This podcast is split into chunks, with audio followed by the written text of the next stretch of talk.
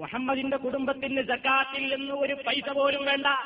അഷ്റഫുകൾക്ക് പ്രഖ്യാപിച്ചു, ഞാൻ ഈ നിയമങ്ങളൊക്കെ കർശനമായി പഠിപ്പിക്കുന്നത് എന്റെ കുടുംബത്തിന്റെ ജീവിതം കഴിയാനല്ല, അതല്ലെങ്കിൽ മുഹമ്മദിന്റെ കുടുംബത്തിന്, അഹ്ലു ബൈത്തിന്, തങ്ങന്മാരെ കുടുംബം ഇവിടെ സുഭിക്ഷമായി ജീവിക്കാൻ വേണ്ടി അല്ല കൂട്ടരെ സക്കാത്തിന്റെ നിയമം ഞാൻ പറയുന്നത്.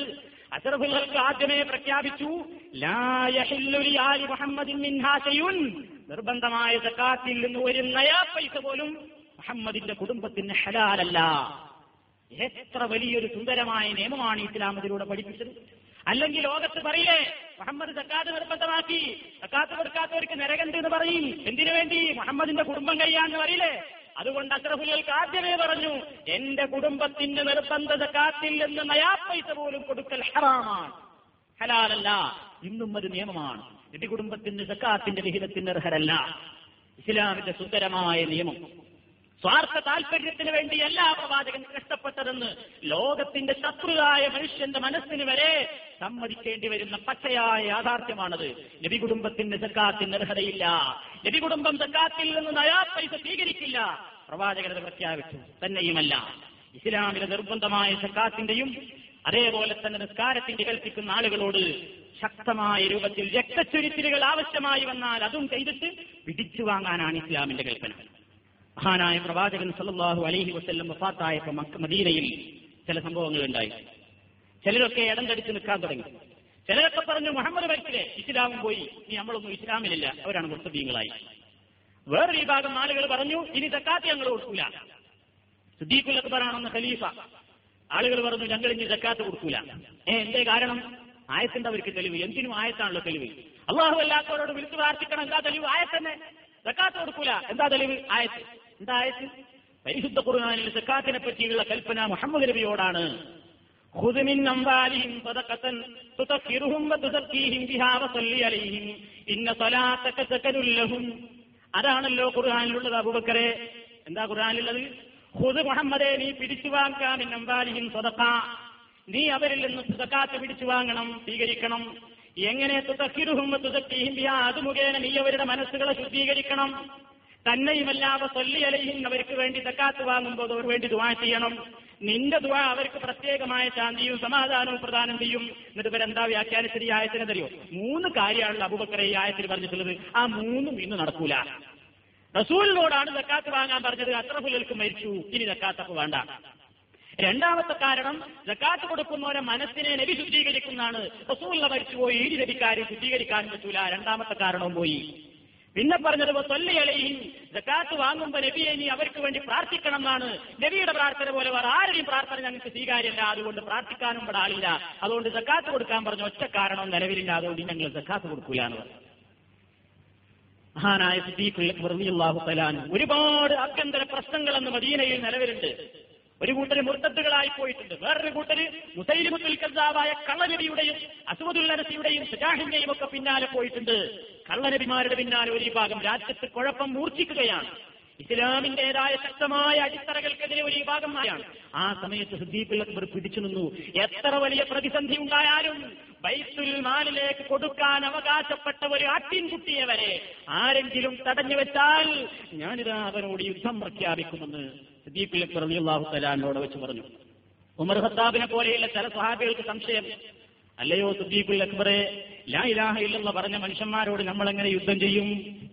റസൂലുള്ള പറഞ്ഞിട്ടില്ലേ, ഉമിർതു അൻ ഖാതില الناس حتى يقولوا لا اله الا الله, ലാ ഇലാഹ ഇല്ലല്ലാഹ് എന്ന് പറയുന്നത് വരെ ആളുകളോട് യുദ്ധം ചെയ്യാൻ ഞാൻ കൽപ്പിക്കപ്പെട്ടിരിക്കുന്നു എന്നല്ലേ റസൂലുള്ള പറഞ്ഞിട്ടുള്ളത്? അത് അംഗീകരിക്കുന്ന മനുഷ്യന്മാരല്ലേ ഇവർ? നിസ്കാരമുണ്ട് ഇവർക്ക്, സക്കാത്തല്ലേ കുറവുള്ളൂ, നമ്മളവരോട് എങ്ങനെ യുദ്ധം ചെയ്യും? സിദ്ദീഖുൽ അക്ബർ റളിയല്ലാഹു തആല അൻഹു ഹദീസിന്റെ ബാക്കി ഭാഗം കൂടി വായിച്ചു കൊടുത്തിട്ട് പറഞ്ഞു, അതിൽ റസൂലുള്ള പറഞ്ഞിട്ടുണ്ട്, ഇല്ലാ ബിഹഖിഹാ, അന്യായമായിട്ടല്ല, ന്യായമായിട്ട് ആവശ്യമുണ്ടെങ്കിൽ അവരോട് പോരാടേണ്ടി വരും. എന്നിട്ട് സിദ്ദീഖുൽ അക്ബർ പഠിപ്പിച്ചു, അസ്സക്കാത്ത് ഹഖുൽ മാൽ, സമ്പത്തിന്റെ അവകാശമാണ് ഉമറേ സക്കാത്ത്, അത് കൊടുക്കൂല എന്ന് പറയുന്നവനെ, മൻ ഫറഖ ബൈന സ്വലാത്തി വസ്സക്കാ, സക്കാത്തിന്റെയും നിസ്കാരത്തിന്റെയും ഇടയ്ക്ക് വിഭിന്നമായി കാണുന്നവരെ ഞാൻ വിടില്ല. വല്ലാഹി വല്ലാഹി വല്ലാഹി ലൗ മനഊനി ഐഖാലൻ, ഒട്ടകക്കുട്ടിയെ, ഒരാട്ടിൻകുട്ടിയെ, അതല്ലെങ്കിൽ വേറെയും വ്യാഖ്യാനമുണ്ട്, ഒട്ടകത്തെ സക്കാത്തായിട്ട് കൊടുക്കുമ്പോ അതിന്റെ കഴുത്തിലുള്ള വടം അഥവാ കയറും കൂടി സക്കാത്തായിട്ട് കൊടുക്കാറുണ്ട്. ആ ഒരു കയറ് വരെയെങ്കിലും ഒട്ടകത്തെ തന്നിട്ട് സക്കാത്തായിട്ട് കിട്ടുന്ന കയറ് പോലും എനിക്ക് തരാതെ ആരെങ്കിലും ഇടം തടിച്ചിരുന്നാൽ ഞാൻ അവനോടത് കിട്ടും വരെയും രക്തം ചിന്തി പോരാടും. ഉമറുൽ ഫാറൂഖ് റളിയല്ലാഹു തആല അൻഹുനും അവിടെയുള്ള എല്ലാ സ്വഹാബത്തിനും സിദ്ദീഖുൽ അക്ബർ പറഞ്ഞതാണ് 100% ശരി എന്ന് ബോധ്യമായി. അവിടെ യുദ്ധം നടന്നു, മുർത്തദ്ദുകൾക്കെതിരെ യുദ്ധം നടന്നു. പല രൂപത്തിലുള്ള പ്രശ്നങ്ങളും അവിടെ ആഞ്ഞടിക്കുമ്പോഴും ഈ വിഷയത്തിൽ സിദ്ദീഖുൽ അക്ബർ റളിയല്ലാഹു തആല അൻഹുവിനോട് പോരാടേണ്ടി വന്നു. ഇങ്ങനെയൊക്കെയുള്ള സന്ദർഭങ്ങൾ അക്കാലഘട്ടത്തിൽ ഉണ്ടായിട്ടുണ്ട്. ഇസ്ലാമിന്റെ നിയമമാണത്. പരലോക ശിക്ഷക്ക് പുറമെ ഈ ലോകത്ത് അത് കൊടുക്കില്ല എന്ന് പറയുന്നവരോട് യുദ്ധം ചെയ്യാൻ അവകാശമുണ്ട്. നമ്മളൊക്കെയും ഇങ്ങനെ സുഖമായിട്ട് ജീവിക്കുന്നു. എന്താ കാരണം? ലോകത്ത് ഒരുപാട് മുർത്തദ്ദുകളുണ്ട്, സക്കാത്ത് കൊടുക്കില്ല എന്ന് പറയുന്നവരുണ്ട്, തുറന്നു പറയുന്നവരും നിസ്കാരമുണ്ടെങ്കിലും സക്കാത്ത് കൊടുക്കാതെ കഴിഞ്ഞുകൂടുന്നവരുമുണ്ട്. നമ്മളിന്ന് സുഖമായി ജീവിക്കുന്നു. എന്താ കാരണം? സിദ്ദീഖുൽ അക്ബർമാര് ലോകത്തില്ല, സിദ്ദീഖുൽ അക്ബർമാര് വാളൂരാൻ നമ്മുടെ മുമ്പിൽ ഇല്ലാത്തത് കൊണ്ട് നമ്മളൊക്കെ ഇന്ന് സുഖമായി സുരക്ഷിതമായ തലയുമായി കൊണ്ട് ദുനിയാവിലൂടെ ജീവിക്കുകയാണ്. നമ്മളോട് യുദ്ധം ചെയ്യാൻ ആരുമില്ല. എനിക്ക് എത്ര ഉണ്ടോ പണം, ബാങ്ക് അക്കൗണ്ട് എത്ര ഉണ്ട്, എന്റെ പെണ്ണുങ്ങൾക്ക് ആഭരണം എത്ര ഉണ്ട്, നിങ്ങൾക്ക് എത്ര പറമ്പുണ്ട്, എത്ര കാർഷികോൽപ്പന്നങ്ങളുണ്ട്, എത്ര വിളവുകളുണ്ട്, കൃത്യമായി കണക്ക് നോക്കി അവകാശം താ പിടിച്ചു വാങ്ങും, എന്റെ തല കാണില്ല എന്ന് പറയാൻ അബൂബക്കർ സിദ്ദീഖുമാരി ലോകത്തില്ല. സുഹൃത്തുക്കളെ, അതുകൊണ്ട് നമ്മൾ ഇന്ന് സുരക്ഷിതരായി ലോകത്ത് കഴിഞ്ഞുകൂടുകയാണ്. പക്ഷേ പരലോകത്ത് രക്ഷപ്പെടില്ല, പരലോകത്ത് രക്ഷപ്പെടില്ല. ഇസ്ലാമിന്റെ കർശനമായ നിയമമാണത്. എല്ലാവരും നമ്മൾ സ്വന്തം മനസ്സാക്ഷിയോടാണ് ചോദിക്കേണ്ടത്. സക്കാത്തിന്റെ വിഷയത്തിൽ ഞാനതിന് അർഹനാണോ, ഞാനത് കൊടുക്കാറുണ്ടോ, എന്റെ വിഷയം എന്താണ് എന്ന് കൃത്യമായി സഹോദരന്മാരെ, ഇസ്ലാമിലെ ഈ പ്രശ്നം സക്കാത്താകുന്ന വിഷയം ഗൗരവമുള്ള വിഷയമാണ്. കാരം പോലെ ഗൗരവമായിട്ട് തന്നെ കണക്കാക്കേണ്ടുന്ന വിഷയമാണ്. അതുകൊണ്ട് ഈ വിഷയത്തെ പറ്റിയുള്ളൊരു വിശദമായ പഠനം നമുക്ക് അത്യാവശ്യമാണ്. സക്കാത്തിനെ സംബന്ധിച്ച് പഠിക്കുന്നതിന്റെ മുമ്പ് നമുക്ക് ഒരുപാട് കാര്യങ്ങൾ ഇതിനെ സംബന്ധിച്ച് അറിവുള്ളവരുമാണ്. ഉള്ള കാര്യത്തിൽ നമ്മൾ നമ്മുടെ അറിവുകൾ ഒന്നും കൂടി വിശാലമായി പഠിക്കുവാനും ഓർമ്മ പുതുക്കുവാനും വേണ്ടിയുള്ള ഒരു ചർച്ച എന്ന നിലക്കാണ് ഞാൻ ഈ വിഷയം അവതരിപ്പിക്കുന്നത്. ഞാൻ അവസാനിപ്പിക്കുകയാണ്.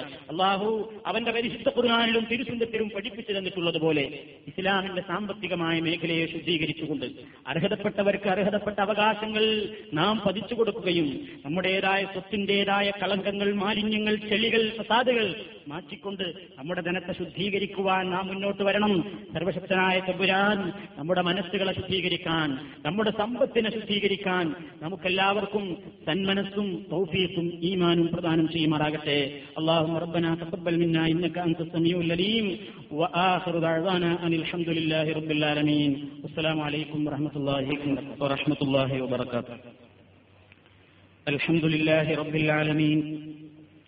نحمده ونستعينه ونستغفره ونستهديه ونؤمن به ونتوكل عليه ونعوذ بالله من شرور أنفسنا ومن سيئات أعمالنا. من يهده الله فلا مضل له ومن يضلل فلا هادي له. وأشهد أن لا إله إلا الله وحده لا شريك له وأشهد أن محمدا عبده ورسوله أرسله بالهدى ودين الحق ليظهره على الدين كله ولو كره المشركون.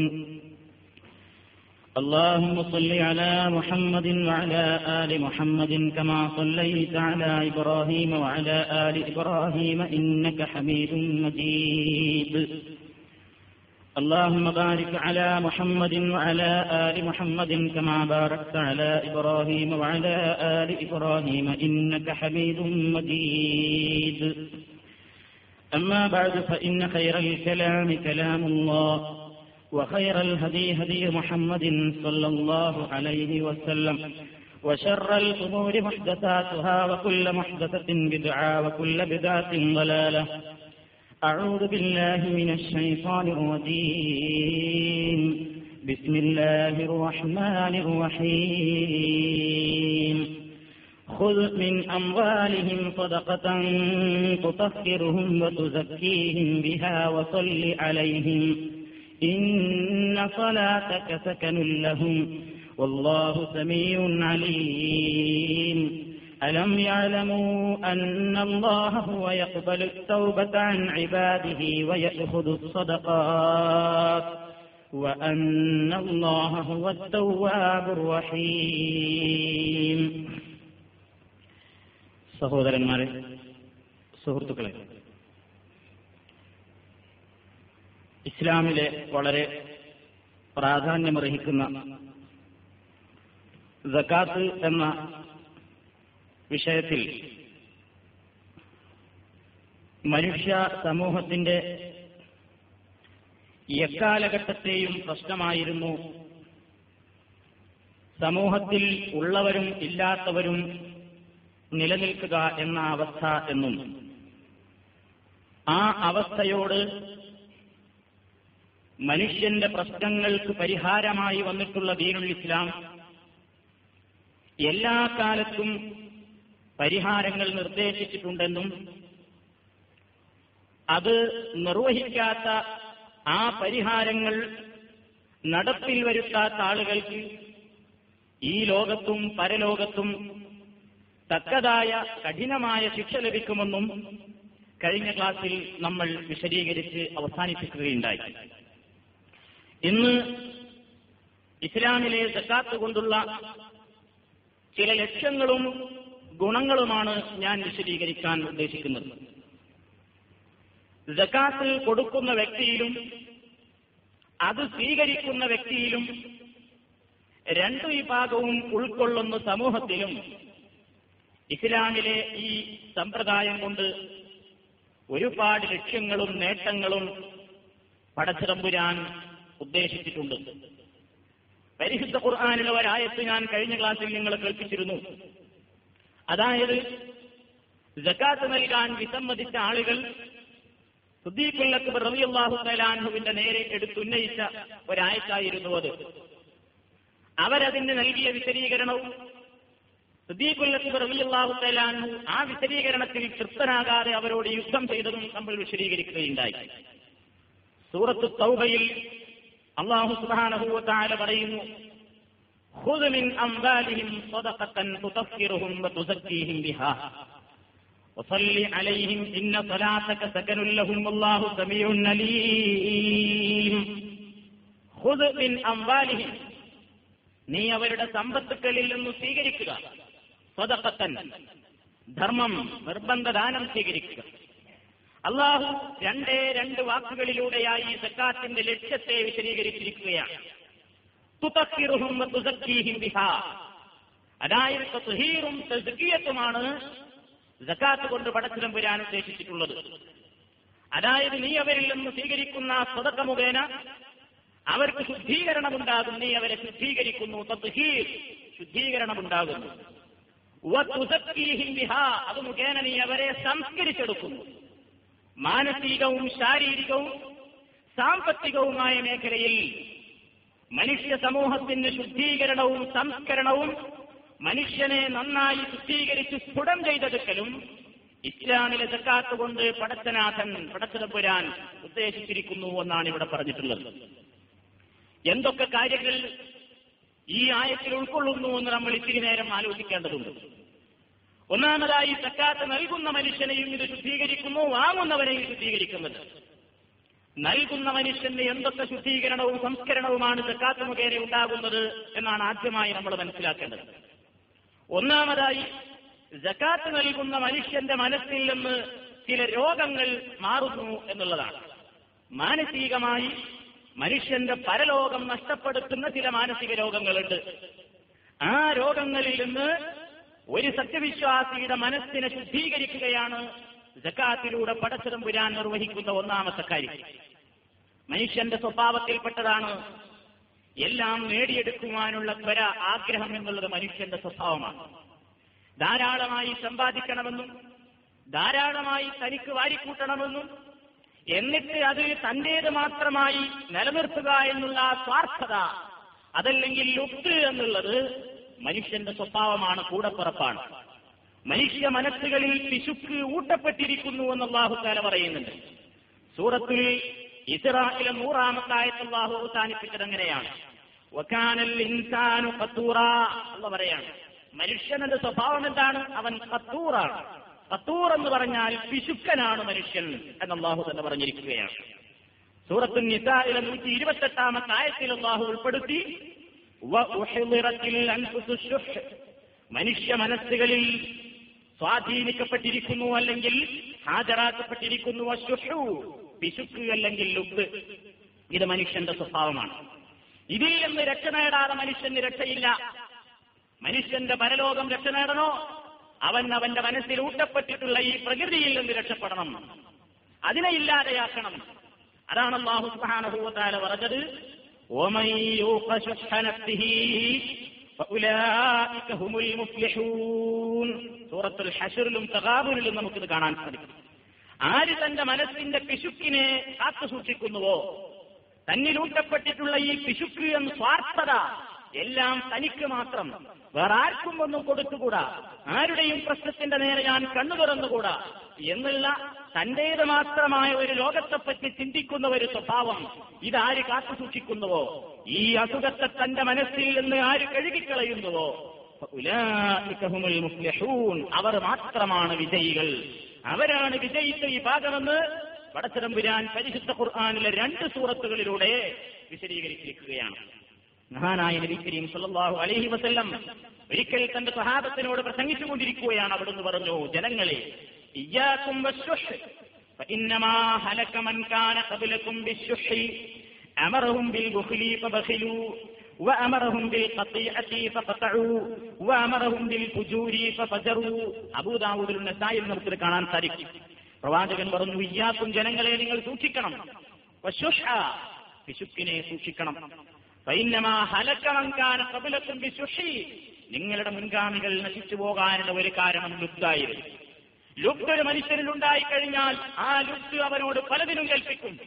അമറഹും ബിൽ ബുഖ്ലി ഫബഖിലു, സ്വാർത്ഥതയുണ്ടായി കഴിഞ്ഞാൽ സ്വാർത്ഥത മനുഷ്യനോട് തീത്തയായ കാര്യങ്ങളെ കൽപ്പിക്കുകയുള്ളൂ. എന്തിനൊക്കെ കൽപ്പിക്കും? ധനം ഒരാൾക്ക് കൊടുക്കാതെ പിശുക്ക് കാണിക്കാൻ അവൻ കൽപ്പിക്കും. അപ്പോൾ ഫബഖിലു, മുൻഗാമികൾ പിശുക്ക് കാണിച്ചു, അത് അവരുടെ നാശത്തിന് കാരണമായി. വഅമറഹും ബിൽ ഖതിയതി ഫഖതഉ, കുടുംബ ബന്ധത്തെ ചേർത്തലാണ് ഇസ്ലാമിന്റെ നിയമം. അഗതികളുടെയും അശരണരുടെയും പ്രശ്നത്തോടൊപ്പം തന്റെ കുടുംബത്തിന്റേതായ പ്രശ്നങ്ങളിൽ, തന്റേതായ അടുത്ത ബന്ധുക്കളുടെ പ്രശ്നങ്ങളിൽ പരിഹാരം നിർദ്ദേശിക്കുന്ന നിയമങ്ങൾ നടപ്പിൽ വരുത്താൻ ഇസ്ലാം മനുഷ്യരോട് ആവശ്യപ്പെടുന്നു. എന്നാൽ ലുബ്ദ്, സ്വാർത്ഥത, മനുഷ്യനെ അതിൽ നിന്ന് തടയുകയാണ്. കുടുംബബന്ധം മുറിക്കാൻ മനുഷ്യ മനസ്സിലുള്ള ലുബ്ദ് അവനെ പ്രേരിപ്പിക്കും. അങ്ങനെ അവനത് മുറിച്ചു കളഞ്ഞു. അത് നിങ്ങളുടെ മുൻഗാമികളുടെ നാശത്തിന് കാരണമായി. ജനങ്ങളെ, തോന്നിയാസം ചെയ്യാൻ, സകലതന്മാടിത്തവും ചെയ്യാൻ മനുഷ്യന്റെ മനസ്സ് പ്രേരിപ്പിക്കും. എങ്ങനത്തെ മനസ്സിൽ? സ്വാർത്ഥത. സ്വാർത്ഥതയുള്ളവന് എന്തു കൊടുത്തും തനിക്ക് സുഖിക്കണം, തനിക്ക് എന്ത് തിർമാടിത്തം കാണിച്ചും തന്റെ മനസ്സിന് സമാധാനവും സുഖവുമുള്ള പ്രവർത്തനത്തിൽ ഏർപ്പെടണം. അതവരോട് കൽപ്പിച്ചു. ഫജറു, അവർ തോന്നിയാസം ചെയ്തു. ഇങ്ങനെ നിങ്ങളുടെ മുൻഗാമികൾ നശിക്കാൻ കാരണം സ്വാർത്ഥത അവരോട് കൽപ്പിച്ചതെല്ലാം അവരവരുടെ ജീവിതത്തിൽ വരുത്തിയപ്പോ അവർ നശിച്ചു പോകാൻ കാരണമായി. അതുകൊണ്ട് സ്വാർത്ഥതയെ നിങ്ങൾ സൂക്ഷിക്കണം എന്ന് നബി സല്ലല്ലാഹു അലൈഹി വസല്ലം പറഞ്ഞു. സക്കാത്ത് നൽകുന്നതിലൂടെ മനുഷ്യന്റെ ഈ അസുഖത്തിന് മാറ്റം വരികയാണ്. ആർക്കും ഒന്നും കൊടുത്തൂടാ, ആർക്കും കിട്ടിക്കൂടാ, ഞാൻ സമ്പാദിച്ചത് എന്റെ കഴിവ് കൊണ്ടാണ്, അത് എനിക്ക് മാത്രം ബാധ്യതപ്പെട്ടതാണ് എന്നുള്ള ചിന്താഗതിയിൽ നിന്ന് മാറ്റം വരും. എപ്പോ? നീ കൊടുക്കണം, ഫുഖറാഇന് കൊടുക്കണം, മിസ്കീനിന് കൊടുക്കണം, വഴിയാത്രക്കാരന് കൊടുക്കണം, കടം കൊണ്ട് വലഞ്ഞവരെ നീ സഹായിച്ചേ മതിയാകൂ എന്നിങ്ങനെയുള്ള കൽപ്പനകൾ കേട്ട് സക്കാത്ത് അങ്ങോട്ട് കൊടുക്കാൻ തയ്യാറാകുമ്പോൾ ആർക്കും കൊടുത്തൂടാ എന്നുള്ള അസുഖത്തിൽ നിന്ന് മനുഷ്യന്റെ മോചനമുണ്ടാകും. അതാണ് അള്ളാഹു പറഞ്ഞത്, അവരുടെ മനസ്സിനെ അത് ശുദ്ധീകരിക്കും. അവന്റെ മനസ്സിന്റെ ഈ രോഗത്തിൽ നിന്ന് സക്കാത്ത് അവന്റെ മോചനം നൽകും. അതേപോലെ തന്നെ മറ്റൊരു ഗുണം, ധനം തന്നെ നിയന്ത്രിക്കുക എന്ന അവസ്ഥയിൽ നിന്ന് മനുഷ്യൻ രക്ഷപ്പെടും. അതായത് മനുഷ്യൻ ധനത്തിന്റെ അടിമയാവുക എന്ന സ്വഭാവത്തിൽ നിന്ന് മോചനം കിട്ടും. ഞാനാണ് എന്റെ ധനത്തെ നിയന്ത്രിക്കുന്നത്, അല്ലാതെ ധനമല്ല എന്നെ നിയന്ത്രിക്കുന്നത് എന്ന ചിന്താഗതി. ധനം നമ്മളെ നിയന്ത്രിക്കുമ്പോൾ എന്താകും അവസ്ഥ? ധനം കിട്ടാനുള്ള ഏത് വഴിയും പിന്നെ നമുക്ക് ഹലാലായിരിക്കും. നമ്മൾ ധനത്തെ നിയന്ത്രിക്കുമ്പോഴോ നമ്മൾ ചിന്തിക്കും, ഞാനൊരു മുസ്ലിമാണ്, മുസ്ലിമിന് ധനം കിട്ടാനുള്ള വഴികളെപ്പറ്റി ആലോചിക്കാറുണ്ട്, വരുന്ന വഴിയെപ്പറ്റി അവൻ ചിന്തിക്കണം, എവിടുന്ന് വരുന്നു എന്നാലോചിക്കേണ്ടതുണ്ട്. അപ്പൊ ധനത്തിന്റെ അടിമയാവുക എന്നുള്ള ദുസ്വഭാവത്തിൽ നിന്ന് മനുഷ്യന്റെ സക്കാത്ത് മോചനം നൽകുന്നു. നബി സല്ലല്ലാഹു അലൈഹി വസല്ലം പറഞ്ഞു,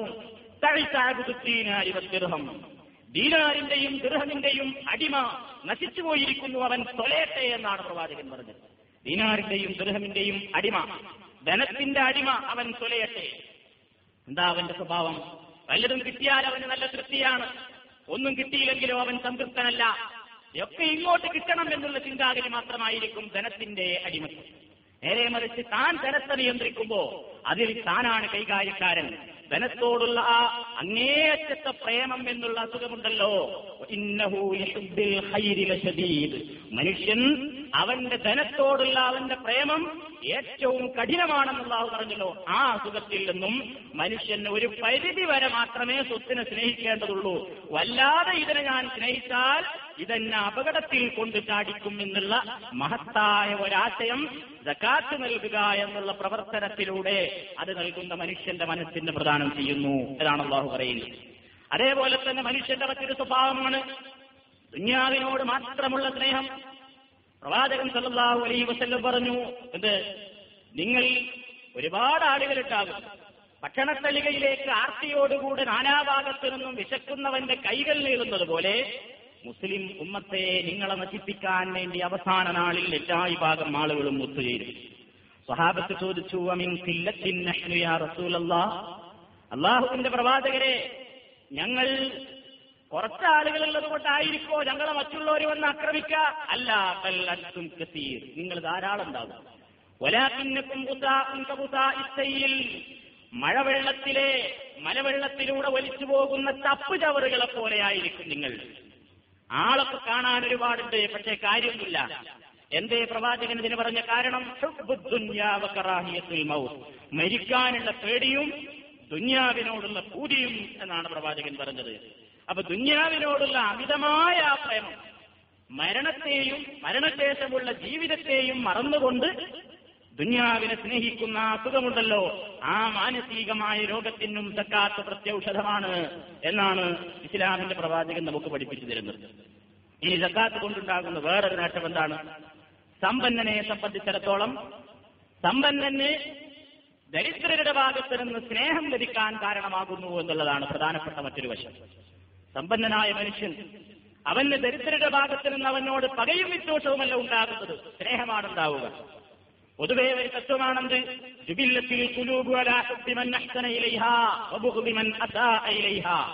നമുക്കൊരാൾ എന്തെങ്കിലും ചെയ്തു തരുമ്പോൾ അയാളോട് സ്നേഹമുണ്ടാവുക മനുഷ്യപ്രകൃതിയാണ്.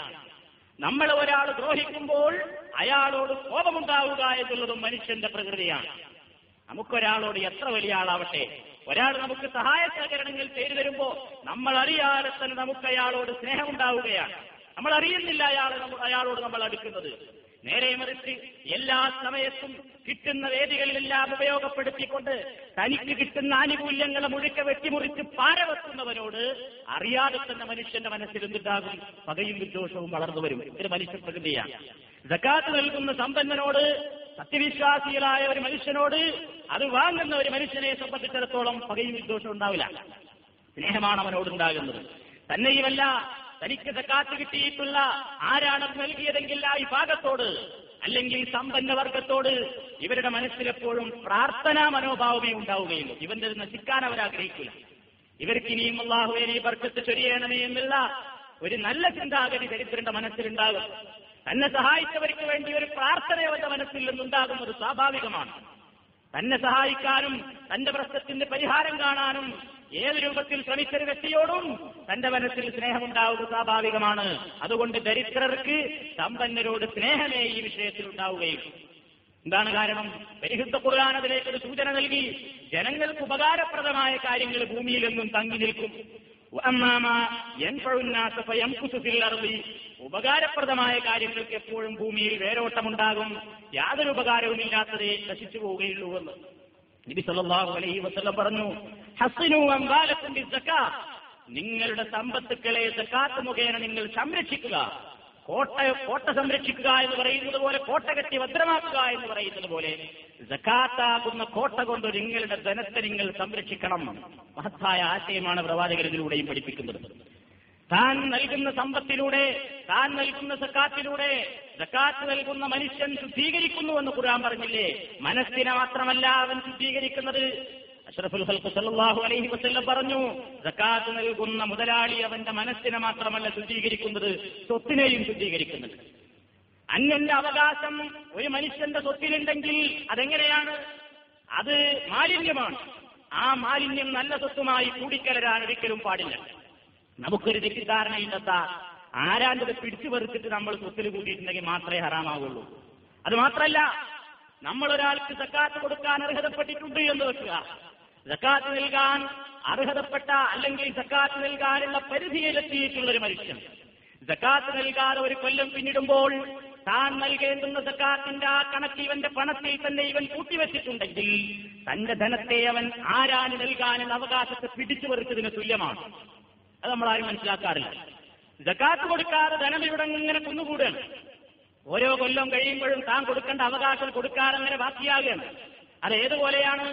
ആരാന്റെ ധനം തട്ടുകൊടുന്നിട്ട് ഇങ്ങനെ മുതൽ കൂട്ടി വെക്കുന്നത് പോലെയാണ്.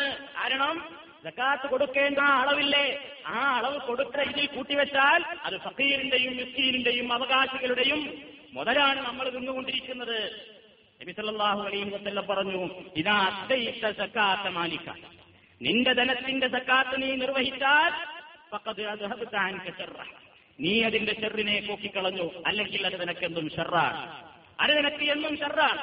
അപ്പൊ പിന്നെ സക്കാത്ത് മനുഷ്യന്റെ, സക്കാത്തും ദാനധർമ്മങ്ങളും ഒക്കെ മനുഷ്യന്റെ സ്വത്തിനെ ശുദ്ധീകരിക്കും എന്ന് പറയുമ്പോൾ ആരും വിചാരിക്കേണ്ട എന്ത്, ഏത് മാർഗത്തിലൂടെയും ധനം ഒരുപാട് വെട്ടിപ്പിടിച്ചിട്ട് പിന്നെ അതിന്റെ സക്കാത്താൻ കൊടുത്താൽ മുതൽ ശുദ്ധിയാവും ആരും വിചാരിക്കേണ്ട.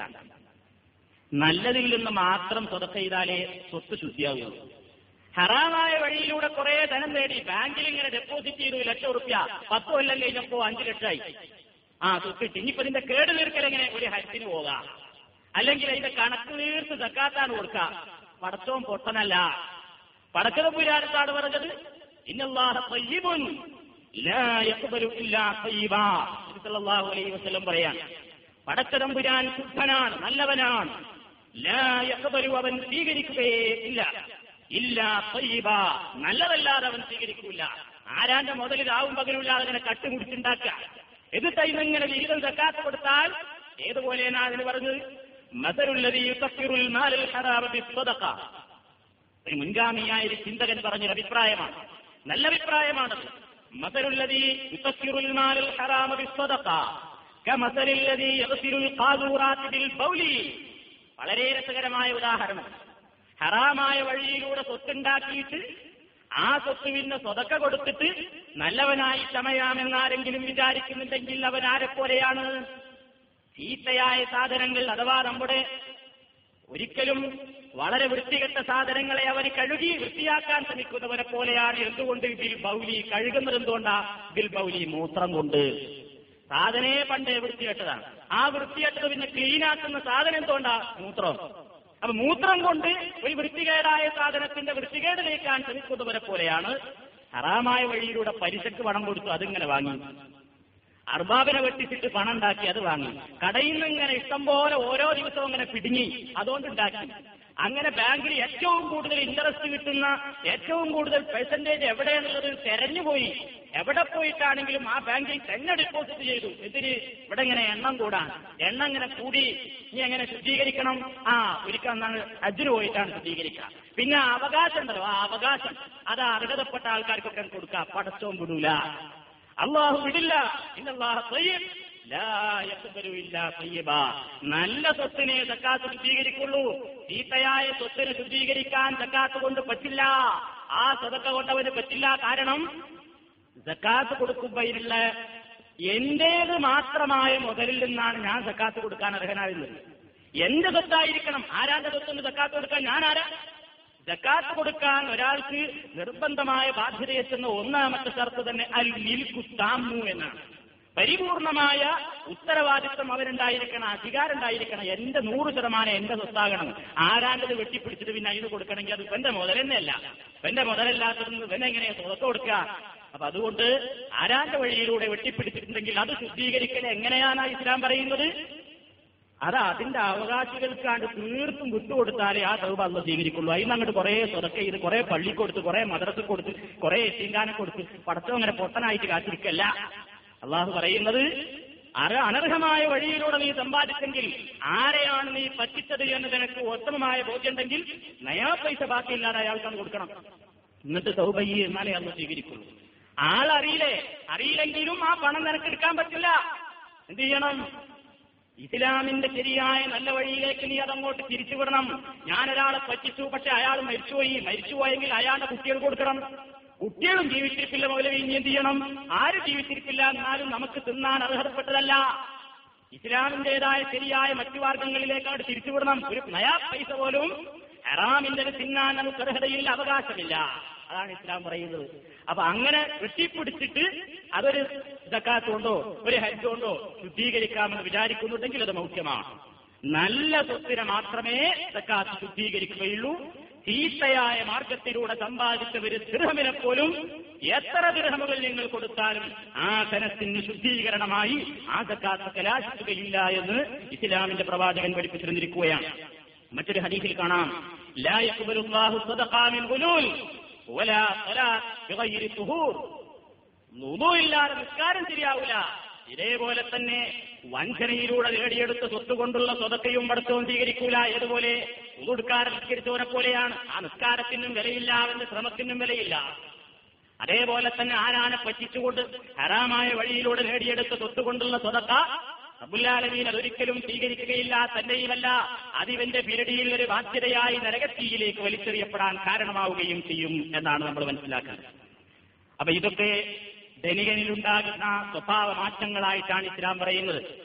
വേറൊന്ന്, ധനികന്റെ സ്വത്തിൽ വളർച്ചയും പുരോഗതിയും ഉണ്ടാകുമെന്നുള്ള ഉറപ്പു തരുന്നു. സക്കാത്ത് കൊടുക്കുന്ന മനുഷ്യന്റെ സ്വത്തിൽ പുരോഗതിയും വളർച്ചയുമാണ് ഉണ്ടാകുന്നത്. സക്കാത്ത് കൊടുത്തത് കൊണ്ട് ഇവിടെ ഒരു മനുഷ്യനും പാപ്പറായി പോകുന്നില്ല. അതാണ് ഇസ്ലാമിന്റെ തത്വം. അള്ള പറയുന്നു, പക്ഷേ അത് ഉൾക്കൊള്ളാനുള്ള ഈമാൻ നമുക്ക് വേണമെന്ന് മാത്രം. ഓരോ കൊല്ലവും കൃത്യമായ അളവങ്ങോട്ട് സക്കാത്ത് കൊടുത്തുകൊണ്ടിരുന്നാൽ മുതലിൽ നിന്ന് കുറയുകയില്ല, ബർക്കത്തുണ്ടാവുകയാണ്. പക്ഷേ അതൊരു പക്ഷേ നമ്മൾ മനസ്സിലാക്കാത്ത വഴിയിലൂടെയായിരിക്കും അള്ള തരുന്നത്.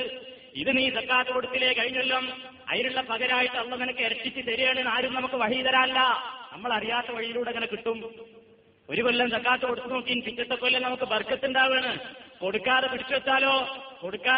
അവിടെ ആരെങ്കിലും സമ്പന്നനായിട്ടുണ്ടോ? സമ്പന്നനാവില്ല.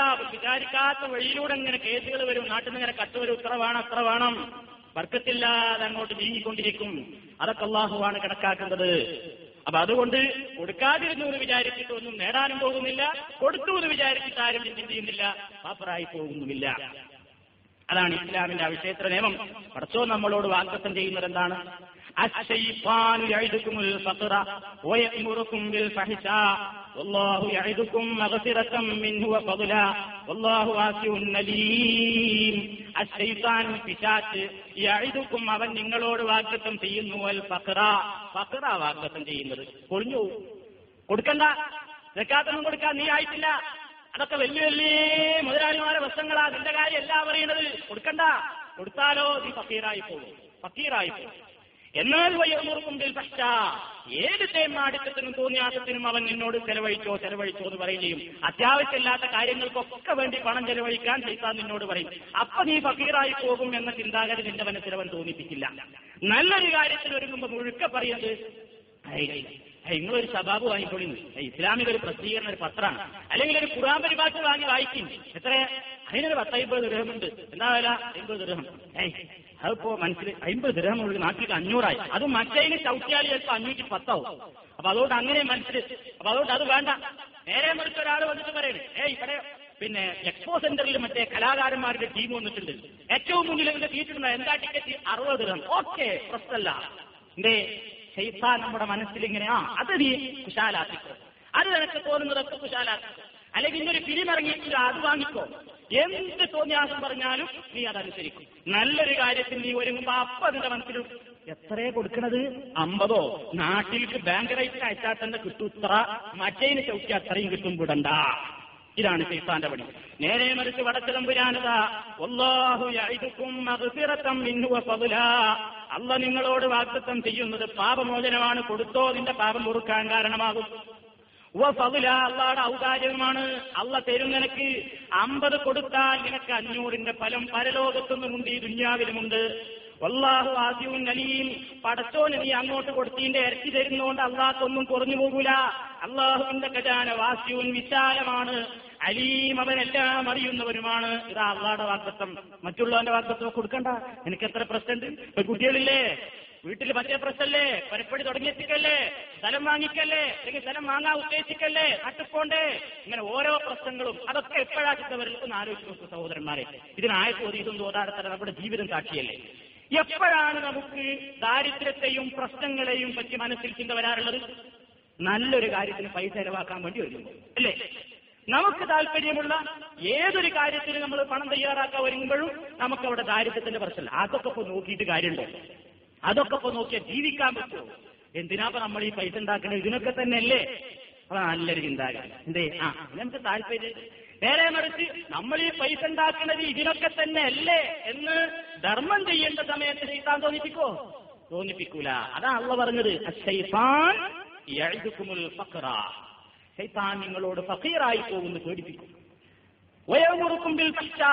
എന്നാൽ ഏത് വൃത്തികേടിനും വേണ്ടാത്ത എന്തിനു പൈസ ചെലവാക്കാനും നിന്നോട് അവൻ പ്രേരിപ്പിക്കും. പടച്ചോൻ നേരെ മറിച്ചാണ്. അല്ലാഹു യഅ്ദുകും മഗ്ഫിറതൻ മിൻഹു. അവൻ നിങ്ങളോട് ആ പാപമോചനം വാഗ്ദത്തം ചെയ്യുന്നു. വഫള. കൊടുത്തോളി, കൂടുതൽ നിങ്ങൾക്ക് തരാം. ലൈൻ തകർത്തും ലഅസീദന്നകും വലൈൻ കഫർത്തും മിൻ അദാബി ലശദീദ്. ലൈൻ തകർത്തും, ജനങ്ങളെ, നിങ്ങൾ അല്ലാഹുവിനെ അല്ലാഹു തന്നിട്ടുള്ള നിഅമത്തിൽ നിന്ന് നിങ്ങൾ ശുക്ർ ചെയ്യാൻ തയ്യാറാവുകയാണെങ്കിൽ ലഅസീദന്നകും, ഞാൻ നിങ്ങൾക്ക് കൂടുതൽ കൂടുതൽ തരാം. അള്ളാഹുടെ കരാറിൽ, അള്ളാഹുവിന്റെ വാഗ്ദത്തത്തിൽ, പടച്ചതമ്പുരാന്റെ കരാറിനോട് നമുക്ക് വലിയൊരു ഉറപ്പ് പോരാ. കിട്ടുവാവോ? എന്താ ഉറപ്പ്? എന്തൊക്കെയുള്ളൊരു ചിന്താഗതിയാണ്. ഈ ഒരു ചിന്താഗതി മനുഷ്യന്റെ മനസ്സിൽ നിന്ന് അങ്ങോട്ട് മാറ്റിക്കളഞ്ഞുകൊണ്ട് തന്റേതായ സ്വത്തിന് ശുദ്ധീകരണം വരുത്തുന്നതോടൊപ്പം തന്റെ ധനത്തിൽ ബർക്കത്തും ഐശ്വര്യവും സക്കാത്തിലൂടെ ഒരു സമ്പന്നന് നേടിയെടുക്കാം. അത് ഇസ്ലാം അതിലൂടെ ലക്ഷ്യമാക്കിയിട്ടുള്ളൊരു കാര്യമാണ്. അതേപോലെ തന്നെ ഇതൊക്കെ ഇപ്പൊ കൊടുക്കുന്ന ആളുടെ മാറ്റങ്ങളാണ്. ഇനി സക്കാത്ത് വാങ്ങുന്ന മനുഷ്യനിലും കുറെ ശുദ്ധീകരണം ഉണ്ടാകുന്നുണ്ട്. ഒരു ദരിദ്രനായ മനുഷ്യൻ, അർഹതപ്പെട്ട മനുഷ്യൻ, അവന് നൽകുന്ന സക്കാത്ത് അവൻ വാങ്ങുന്നതിലൂടെ അവന്റെ മനസ്സിൽ നിന്ന് ഒരുപാട് രോഗങ്ങൾ പോകുന്നു. ഒന്ന്, പ്രധാനമായും അവന്റെ മനസ്സിൽ നിന്ന് പോകുന്ന അസുഖം അസൂയ, വിദ്വേഷം, പക തുടങ്ങിയിട്ടുള്ള അസുഖങ്ങളാണ്. കാരണം ഏതൊരു മനുഷ്യനും താനും ഇങ്ങനെ കഷ്ടപ്പെടുക, ഏതൊരു മനുഷ്യനും കുറ്റം പറഞ്ഞിട്ട് കാര്യമില്ല, ഉണ്ടാകുന്നൊരു സ്വഭാവമാണ്. തനിക്കാണെങ്കിൽ നൂറ് പ്രശ്നങ്ങൾ എല്ലാം കൂടി തലക്ക് വേല വന്ന് കിടക്കുകയാണ്. ശരിക്ക് ഭക്ഷണം കഴിക്കാനുള്ള കാശില്ല, കുട്ടികളൊക്കെയും രോഗികളാണ്, വീട്ടിൽ കഷ്ടപ്പാടുകളാണ്. എല്ലാം കൊണ്ടും ഞെങ്ങി ഞെരുങ്ങി ഒരാളിങ്ങനെ കഴിയുമ്പോൾ ചുറ്റുഭാഗത്തുള്ള ആളുകൾ ഇങ്ങനെ ആവശ്യത്തിനും അനാവശ്യത്തിനും പണം ഇങ്ങനെ വാരിക്കോരി ചെലവഴിക്കുകയാണ്. തന്റെ കുട്ടികൾ വിശന്നുകൊണ്ട് വരിയുന്ന കരച്ചിൽ വരെ കേൾക്കാൻ തന്റെ അയൽവാസിക്ക് സമയമില്ല. അവിടുത്തെ ടി വിയുടെ ശബ്ദം കൊണ്ട്, അവിടെയുള്ള ടേപ്പ് റെക്കോർഡറിന്റെ ശബ്ദം കൊണ്ട് തന്റെ കുട്ടികൾ വിശന്ന് വലയുന്ന കരച്ചിലിന്റെ ശബ്ദം വരെ കേൾക്കാനാകുന്നില്ല. അത്രമാത്രം പ്രശ്നങ്ങൾ, അത്രമാത്രം ബുദ്ധിമുട്ടുകൾ നിലനിൽക്കുന്ന ഒരു സമൂഹത്തിലൊരു ദരിദ്രൻ ഇങ്ങനെ ജീവിക്കുമ്പോൾ സ്വാഭാവികമായും അവന്റെ മനസ്സിൽ എന്തുണ്ടാകും? അസൂയയും പകവൊക്കെ ഉണ്ടാകും. മറ്റുള്ളവനിങ്ങനെ കിട്ടുമ്പോൾ അവനിങ്ങനെ കൂടുതൽ ധാരാളിത്തം കാണിച്ച് ജീവിക്കുകയാണ്. താനാണെങ്കിൽ തന്റെ ജീവിതത്തിന്റെ പ്രാഥമിക ആവശ്യങ്ങൾക്ക് വരെ കഷ്ടപ്പെട്ടുകൊണ്ടിരിക്കുമ്പോൾ തന്റെ നേരെ ഇവൻ ദയയോടുകൂടെയുള്ള ഒരു സമീപനവും സ്വീകരിക്കാതിരിക്കുമ്പോൾ ഏതൊരു മനുഷ്യന്റെയും മനസ്സിൽ നിന്നുണ്ടാകും? അസൂയ അവിടെയാണ് കുത്തിമുളക്കുന്നത്. അവന്റെ മനസ്സിൽ പകയുണ്ടാകും. പണക്കാരനോട് അസൂയയുണ്ടാകും, വിദ്വേഷമുണ്ടാകും. എന്നാലോ ഈ വിദ്വേഷവും പകയും അസൂയയും ഒക്കെ മനുഷ്യനെ നശിപ്പിക്കാൻ പോകുന്നതാണെന്ന് ഇസ്ലാം പറയുന്നു. മനുഷ്യന്റെ എല്ലാ കാര്യങ്ങളെയും അത് നശിപ്പിച്ചു കളയും. പ്രവാചകൻ പറഞ്ഞു, സൽകർമ്മങ്ങൾ മനുഷ്യന്റെ പ്രവർത്തനങ്ങൾ നശിപ്പിച്ചു കളയും. അസൂയ മനുഷ്യന്റെ കർമ്മങ്ങൾ നശിപ്പിച്ചു കളയും. ഏതുപോലെ? വിറക് തീരത്ത് നശിപ്പിക്കുന്നത് പോലെ. പ്രവാചകൻ എന്താണ് പറഞ്ഞത്? നിങ്ങളുടെ മുൻകാലികൾക്കുണ്ടായിരുന്ന ഒരു സമൂഹത്തിന്റെ മുഴുക്കയുള്ള അസുഖമായിരുന്നു പകയും വിദ്വേഷവും. നബി പറഞ്ഞത് അത് അൽ ഹാലിഖത്ത് എന്നാണ് അതിനെപ്പറ്റി പറഞ്ഞത്. അത് വടിച്ചു കളയുന്നു. എന്നിട്ട് പ്രവാചകൻ പറഞ്ഞു, അമ്മാ ഇന്നി ലാ അഖൂലു തഹ്ലിഖു ശഅറ, മുടി വടിച്ചു കളയുമെന്നല്ലയാണ് ഉദ്ദേശിക്കുന്നത്. വലാകിൻ തഹ്ലിഖു ദീൻ, മനുഷ്യന്റെ ദീനിനെ അത് മുട്ടയടിച്ചു കളയുമെന്നാണ്.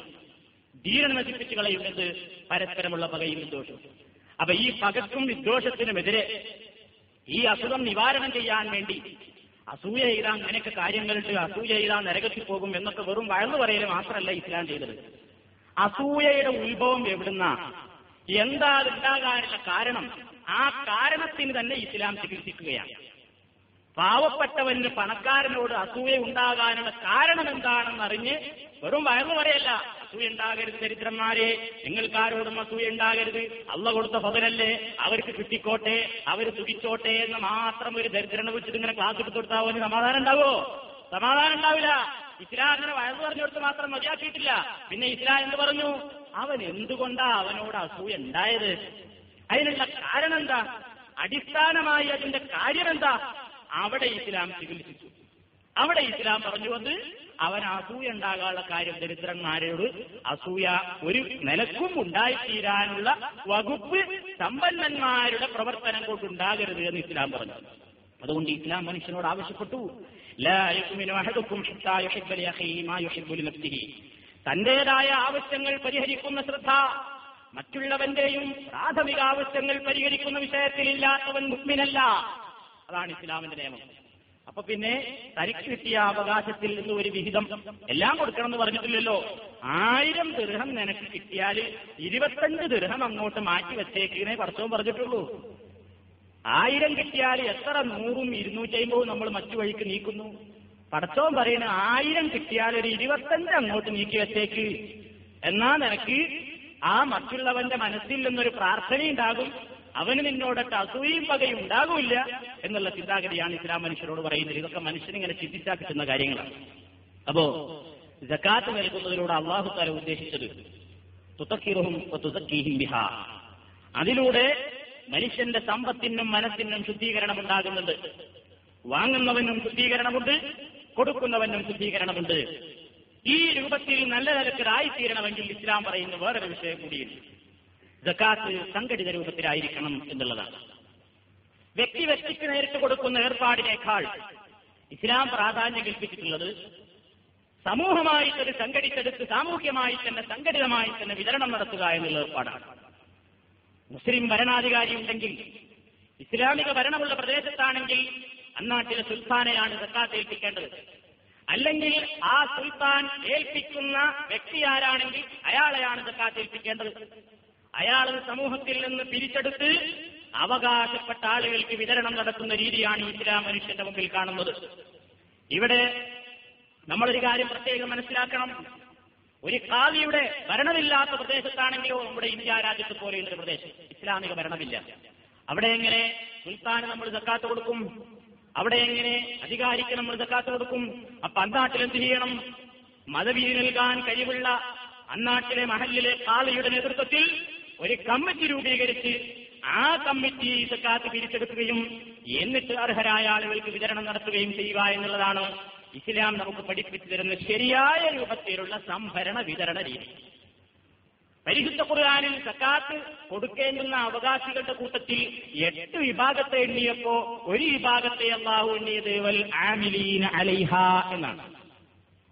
അതിനുവേണ്ടി പ്രവർത്തിക്കുന്ന ഉദ്യോഗസ്ഥന്മാർ, സക്കാത്ത് പിരിക്കാൻ നടക്കുന്ന ഉദ്യോഗസ്ഥന്മാർ എന്ന് ഒരു വിഭാഗം നിർണയിച്ചത് തന്നെ വ്യക്തി വ്യക്തിക്ക് കൊടുക്കലല്ല, ഇത് സംഘടിത ശ്രമമാണ് എന്ന് നമുക്ക് മനസ്സിലാക്കി തരും. അപ്പൊ ഇവിടെ നമുക്കൊരു സംശയം ഉണ്ടാകുക എന്താ, നമ്മുടെ നാട്ടിലൊക്കെ സക്കാത്ത് കമ്മിറ്റി ഇന്ന് കേരള നദ്വത്തുൽ മുജാഹിദീന്റെ കീഴിൽ നാട്ടിന്റെ പല ഭാഗങ്ങളിലും സക്കാത്ത് കമ്മിറ്റികളുണ്ട്. അവരെന്തു ചെയ്യുന്നു? ആളുകളിൽ നിന്ന് സക്കാത്ത് സ്വീകരിക്കുന്നു, എന്നിട്ട് അവർ ആ കമ്മിറ്റി തന്നെ ഒരുമിച്ച് അന്നാട്ടിലെ അർഹതപ്പെട്ട ആളുകളെ കണ്ടെത്തി അവർക്ക് വിതരണം നടത്തുന്ന ഒരു സമ്പ്രദായം. പക്ഷേ ഇതിനെതിരെ നാട്ടിൽ ഫത്വയും, ഇതിനെതിരെ പുരോഹിതന്മാരുടെ ഭാഗത്ത് നിന്ന് എതിർപ്പുണ്ട്. അവരിത് മുളയെ നുള്ളിക്കളയാനുള്ള ശ്രമത്തിലാണ്. അവരെന്താ പറയുന്നത്? സക്കാത്ത് ഇങ്ങനെ കമ്മിറ്റി കേൾപ്പിച്ചാൽ സക്കാത്ത് വിടൂല, അതുകൊണ്ട് വ്യക്തി വ്യക്തിക്ക് കൊടുക്കലേ ശരിയാവുള്ളൂ, കമ്മിറ്റി കേൾപ്പിച്ച് വിതരണം നടത്തുന്നത് ശരിയല്ല. എന്താ അവരതിന് പറയുന്ന ന്യായം? കമ്മിറ്റിക്ക് കൊടുക്കണം അല്ലെങ്കിൽ അധികാരിക്ക് കൊടുക്കണം എന്ന് ഖുർആനും ഹദീസും പറഞ്ഞിട്ടുള്ളത് ഇസ്ലാമിക ഭരണാധികാരിയുള്ളിടത്താണ്. ഇസ്ലാമിക ഭരണാധികാരിയുള്ളിടത്ത് മാത്രമാണ് സക്കാത്തിന്റെ കാര്യം പറഞ്ഞിട്ടുള്ളത്. നമ്മുടെ നാട്ടിൽ ഇസ്ലാമിക ഭരണമല്ല, അതുകൊണ്ട് കാതിക്ക് കൊടുത്താൽ പറ്റൂല, അതുകൊണ്ട് ഓരോരുത്തർ ഓരോരുത്തർക്ക് കൊടുക്കണം എന്നുള്ളതാണ് ന്യായം. നമ്മളൊരു കാര്യം മനസ്സിലാക്കണം, ഇസ്ലാമിൽ ഈ സക്കാത്ത് മാത്രമല്ല ഭരണാധികാരിയിലേക്ക് ചേർത്ത് പറഞ്ഞിട്ടുള്ളത്. ജമാഅത്ത് നിസ്കാരത്തിന് ഇമാമ് വഹിക്കേണ്ടത് ആരാണ്? നാട്ടിലെ ഭരണാധികാരിയാ, അല്ലേ? അതേപോലെ തന്നെ ജുമാ, അതിന്റെ ഉത്തരവാദിത്തം ആർക്കാണ്? ഭരണാധികാരിക്കാണ്. അതേപോലെ തന്നെ പെരുന്നാൾ നിസ്കാരം, അതിന്റെ ഉത്തരവാദിത്തം ഇമാമിനാണ്, അഥവാ നാട്ടിലെ ഭരണാധികാരിക്കാണ്. ഗ്രഹണ നമസ്കാരം, അതേപോലെ തന്നെ ഫത്വ നൽകാനുള്ള അധികാരം, രക്ഷാകർത്താക്കളില്ലാത്ത പെൺകുട്ടിയെ ഒരാൾക്ക് വിവാഹം കഴിച്ചു കൊടുക്കുമ്പോൾ അവിടെ കൈക്കാരൻ അഥവാ വലിയാകുവാനുള്ള അധികാരം സുൽത്താനാണ്. അതേപോലെ തന്നെ ഒരു പെൺകുട്ടിയുടെ വിവാഹം റദ്ദ് ചെയ്യണമെങ്കിൽ അതിനും ഭരണാധികാരിക്കാണ് ഉത്തരവാദിത്തമുള്ളത്. നമ്മുടെ നാട്ടിൽ ഇതൊക്കെ നടക്കാറില്ലേ? ഭരണമല്ലാന്ന് പറഞ്ഞിട്ട് ജമാഅത്ത് നിസ്കാരം എവിടെയും നടക്കാതിരിക്കലുണ്ടോ? ഏയ്, അത് ഭരണാധികാരിയുടെ ഉത്തരവാദിത്തം. അതുകൊണ്ട് നമ്മുടെ നാട്ടിൽ ഇനി പള്ളിയിൽ ജമാഅത്ത് നിസ്കാരം ഒന്നും വേണ്ട ആരും പറയാറില്ല. പിന്നെന്ത് ചെയ്യും? നാട്ടിലൊരാൾ ഇമാമായിട്ട് നിശ്ചയിക്കും, ജുമാ അത് സുൽത്താനാണ് ചെയ്യേണ്ടത്. നമ്മുടെ നാട്ടിൽ ഇസ്ലാമിക ഖലീഫല്ല, അതുകൊണ്ട് വേണ്ട ആരെങ്കിലും പറയാറുണ്ടോ? എല്ലാവരും നടക്കുന്നത് ഫത്വ നൽകുന്നില്ലേ? അത് ഭരണാധികാരിയുടെ ഉത്തരവാദിത്തമാണ്, ഇവിടെ ഭരണമല്ല. അതുകൊണ്ട് ഞങ്ങളോടൊന്നും ചോദിക്കേണ്ടെന്ന് ആരും പറയുന്നില്ല. ഫത്വയും കൊടുക്കുന്നത്.